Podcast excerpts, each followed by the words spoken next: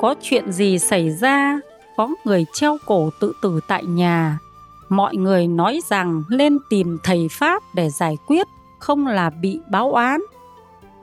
còn nếu người con phật thì phải làm sao đây ạ à? kính thưa đại chúng, khi người mà đã treo cổ tự tử ấy, thì khi cái giây phút cuối cùng, đôi khi là những người tự tử thế này ạ lúc chưa chết thì vì cái bực mình đó mà chết, nhưng đến lúc gần chết thì rất là tiếc.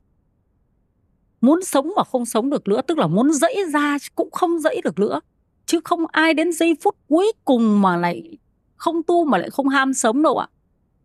Anh nào càng sợ sống thì anh ấy lại càng sợ chết. Càng sợ sống bao nhiêu thì lại càng sợ chết bấy nhiêu. Bởi vì cuộc sống này anh ấy đối diện mà anh không đối diện nổi thì trước cái chết cũng không đối diện nổi đâu. Cái giây phút cuối cùng người ta không đủ dũng khí để đối diện đâu. Bởi vì người ta chạy trốn, người ta chạy trốn những cái mà đang làm cho người ta bức bối, người ta không xử lý được. Cho nên đến những cái chết này là cái người ta cũng quay về đấy và người ta xử lý nó, người ta run sợ nó, người ta sợ hãi nó. Cho nên đến lúc anh nào sợ sống nhất cũng chính là sợ chết nhất. Cho nên tự tử rất khó siêu thoát là ở chỗ đó. Đấy, tức là lúc bấy giờ tâm rất là hoảng loạn, không có định tâm được. Thế nhá, thế thì trong nhà của cái người tự tử này thì phải làm sao? Tức là phải làm sao giữ được cho không khí đừng cãi nhau. Tức là khi người ta chết, người ta còn chấp vào đó rồi, thì khi sự việc xảy ra đừng cãi nhau nhiều. Khi mà mình gặp người đấy thì mình bắt đầu là có những tình cảm tức là cái thần thức người ta còn ở đấy khi thấy chết cái thì mình phải biểu lộ cái tình cảm của mình. Đối với cái người chết này thì do cái ái đó mà cái người chết này người ta lương vào mình. Mình càng có tình cảm với người ta bao nhiêu thì người ta lại càng có cái chỗ lương tựa bấy nhiêu, làm cho người ta được an ổn. An ổn rồi trong cái quá trình mà họ vẫn còn vì ái trên họ lương vào mình, họ chuyển cái nghiệp mà họ thù án cái người chết kia đi. Cái mà sợ hãi về cái nguyên nhân gây đến cái chết và cái tức tối mà khiến cho người ta chết thì lúc bấy giờ người ta có mình người ta lương vào thì người ta sẽ chuyển hóa được cái phần bên kia đi.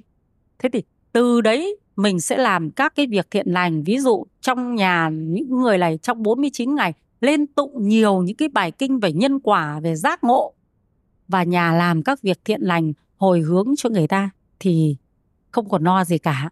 Và cái nữa là cái cộng nghiệp chung của cả nhà nữa khi cả nhà mình tu tập như thế thì cái cộng nghiệp chung nhà mình nó cũng chuyển hóa. Đấy nhá, thế thì ở đây là chúng ta lên sống biết yêu thương và nếu cái người mà tự tử này người ta có lỗi gì thì tất thảy ai có cái duyên gì cần xin lỗi được thì xin lỗi. Làm sao để được cái tình cảm tốt nhất đối với cái người mà người ta chẳng may vướng phải cái nghiệp tự tử này. Đấy thì để cho người ta có một cái nơi an ổn, người ta hướng tâm về Lích Nguyễn Thế Anh Cô Yến ơi, cho cháu hỏi cô một chút. Nếu bị thiên ma nhập vào người rồi hay chửi bậy trong đầu thì phải làm sao ạ? À?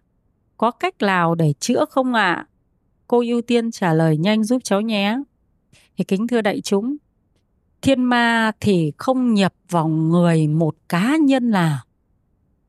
Về thiên ma thì họ hay làm những cái việc gì ạ? Họ làm những cái việc lớn, phá hòa hợp tăng, phá người làm việc thiện. Đây chúng rõ chưa? Tức là phá một cái tổ chức làm các việc thiện. Và thiên ma thường là làm cho một cái tổ chức này làm những cái việc ác. Còn tử ma thì mới là cái cái gọi là vong linh ngã quỷ đấy. Thì người ta mới gá vào mình, vá vào những cái oán kết mới phá riêng vào mình. Có một bài kinh Trung A Hàm thì Phật có dạy thế này ạ chư thiên thường ủng hộ cho các việc kinh doanh, buôn bán, thương mại của cõi người. Và thiên ma thì cũng phá như vậy đấy chúng ạ. Tức là chư thiên thì người ta thường đến những cái việc kinh doanh, buôn bán, tổ chức, tất cả các thứ đấy là người ta hay hay trợ giúp. Và thiên ma thì nó hay phá đá. Tức là nó phải có một cái tập thể. Ví dụ cái nhóm này là một công ty chẳng hạn, thì có thiên ma thì có thể một tập đoàn thì có thể có thiên ma. Tức là mình mang lại lợi ích cho nhiều người thì thiên ma nó phá. Đấy, nó phá cái tâm của mình. Chứ còn cái người làm việc ác cũng có thiên ma nó suối để làm các việc ác. Tức là nó phải đến đến cái trào lưu chung. Thế còn nói vào trong đầu, đó là các oan gia chế chủ mà nhiều kiếp họ có cái mối thù oán với mình quá sâu dày. Đấy, và họ sẽ biến hiện ra để cho có tiếng nói trong đầu, rồi có những giấc ngủ nó bất an. Đấy, giống như cái người mà đi giết người xong đấy ạ. Chưa cần chết đâu. Thế nhưng mà đêm ngủ cũng thất thần, hoảng sợ, kêu la rồi. Đấy, và họ mong mỏi là họ chết đi được để họ đỡ bị dày vò như vậy. Đấy nhá, đấy thì là có tiếng nói ở trong đầu thì thường là những cái oan gia cháy chủ oán kết. Và cái trường hợp này cũng rất nhiều ở trên chùa và Yến cũng đã uh, giải quyết những cái việc này phải thật sự là người chính người đấy phải là người tu tập chứ không phải là thỉnh ra cúng dường mà hết được cái trường hợp này đâu. Bởi vì người ta không cần lấy cái gì người ta không cần cái phước báo của mình bởi vì người ta cũng không cần phải siêu thoát đâu ạ. Người ta không cần mà người ta muốn làm hại mình đến cùng. Cái người mà bị như này là cái mối oán kết có những lời thề nguyền. Tức là khi mình hại người ta mình hại người ta khổ khổ sở khốn, đốn, đau đớn. Mà có những cái sự van xin mà mình không tha thứ, thì trong cái cơn mà cùng quẫn đấy người ta phát những cái lời thệ nguyện. Ví dụ người ta nguyền là, tao sẽ theo mày đến cùng kiếp, tao sẽ làm cho mày khốn khổ, ăn không ngon, ngủ không yên, chứ tao nhất định không để cho mày yên thế nếu như mà không gặp đúng được cái duyên ấy là phải cái người này này, cái cái bản thân người bị này, lại phải thật là cung kính cái người mà khai thị cho mình. Đã phải là cung kính rồi. Thế mà phải nương pháp mà thực hành thì mới có thể chuyển hóa được. Thế còn không khởi lên cái tâm cung kính như thế thì thì không được. Đấy, giống như là có những cái vị mà chân tu người ta khai thị một câu thì bọn kia nó đi, nhưng mà cái người mà bị nghiệp đấy thì phải có tâm nương tựa vào pháp, phải có tâm cung kính thì mới chuyển hóa được. Anh nhé, phải có tâm lương tựa. Đây chúng ta chỉ nói nghe cái câu chuyện mà Đức Phật mà độ cho vợ ông cấp cô độc đấy. Thì khi mà Đức Phật độ, Đức Phật đến đằng trước, bái bái quay sang bên phải, đến bên phải thì bái quay sang bên trái, Đức Phật quay bên trái, bái quay đằng sau, Đức Phật phân thân ra xung quanh bái bái cúi mặt xuống đất. Ấy, và Đức Phật bảo là ngài La Hầu La ra thì ngài La Hầu La nói cái là bái theo luôn. Đấy, thì là do Đức Phật chưa có duyên với bà ấy trong tiền kiếp mà La Hầu La lại có duyên với bà ấy trong tiền kiếp, đến nay ngài La Hầu La nói một câu là bà ấy nghe ngay. Tức là trong tiền kiếp bà ấy đã rất cung kính La Hầu La rồi. Có cái nhân duyên như thế cho nên ai bị cái này phải gặp được cái người tu hành nhưng mà cái người này thì cái người kia phải có cái tâm rất cung kính, thì cái người kia sẽ khai thị được cho cái vong, xả bỏ cái oán kết mà phát tâm tu hành nhé. Câu hỏi của Lích Thúy Dung Lê Không có dấu ạ. Cháu chào cô. Thưa cô, cho cháu hỏi, ngày trước nhà cũ của gia đình cháu có rất nhiều bùa.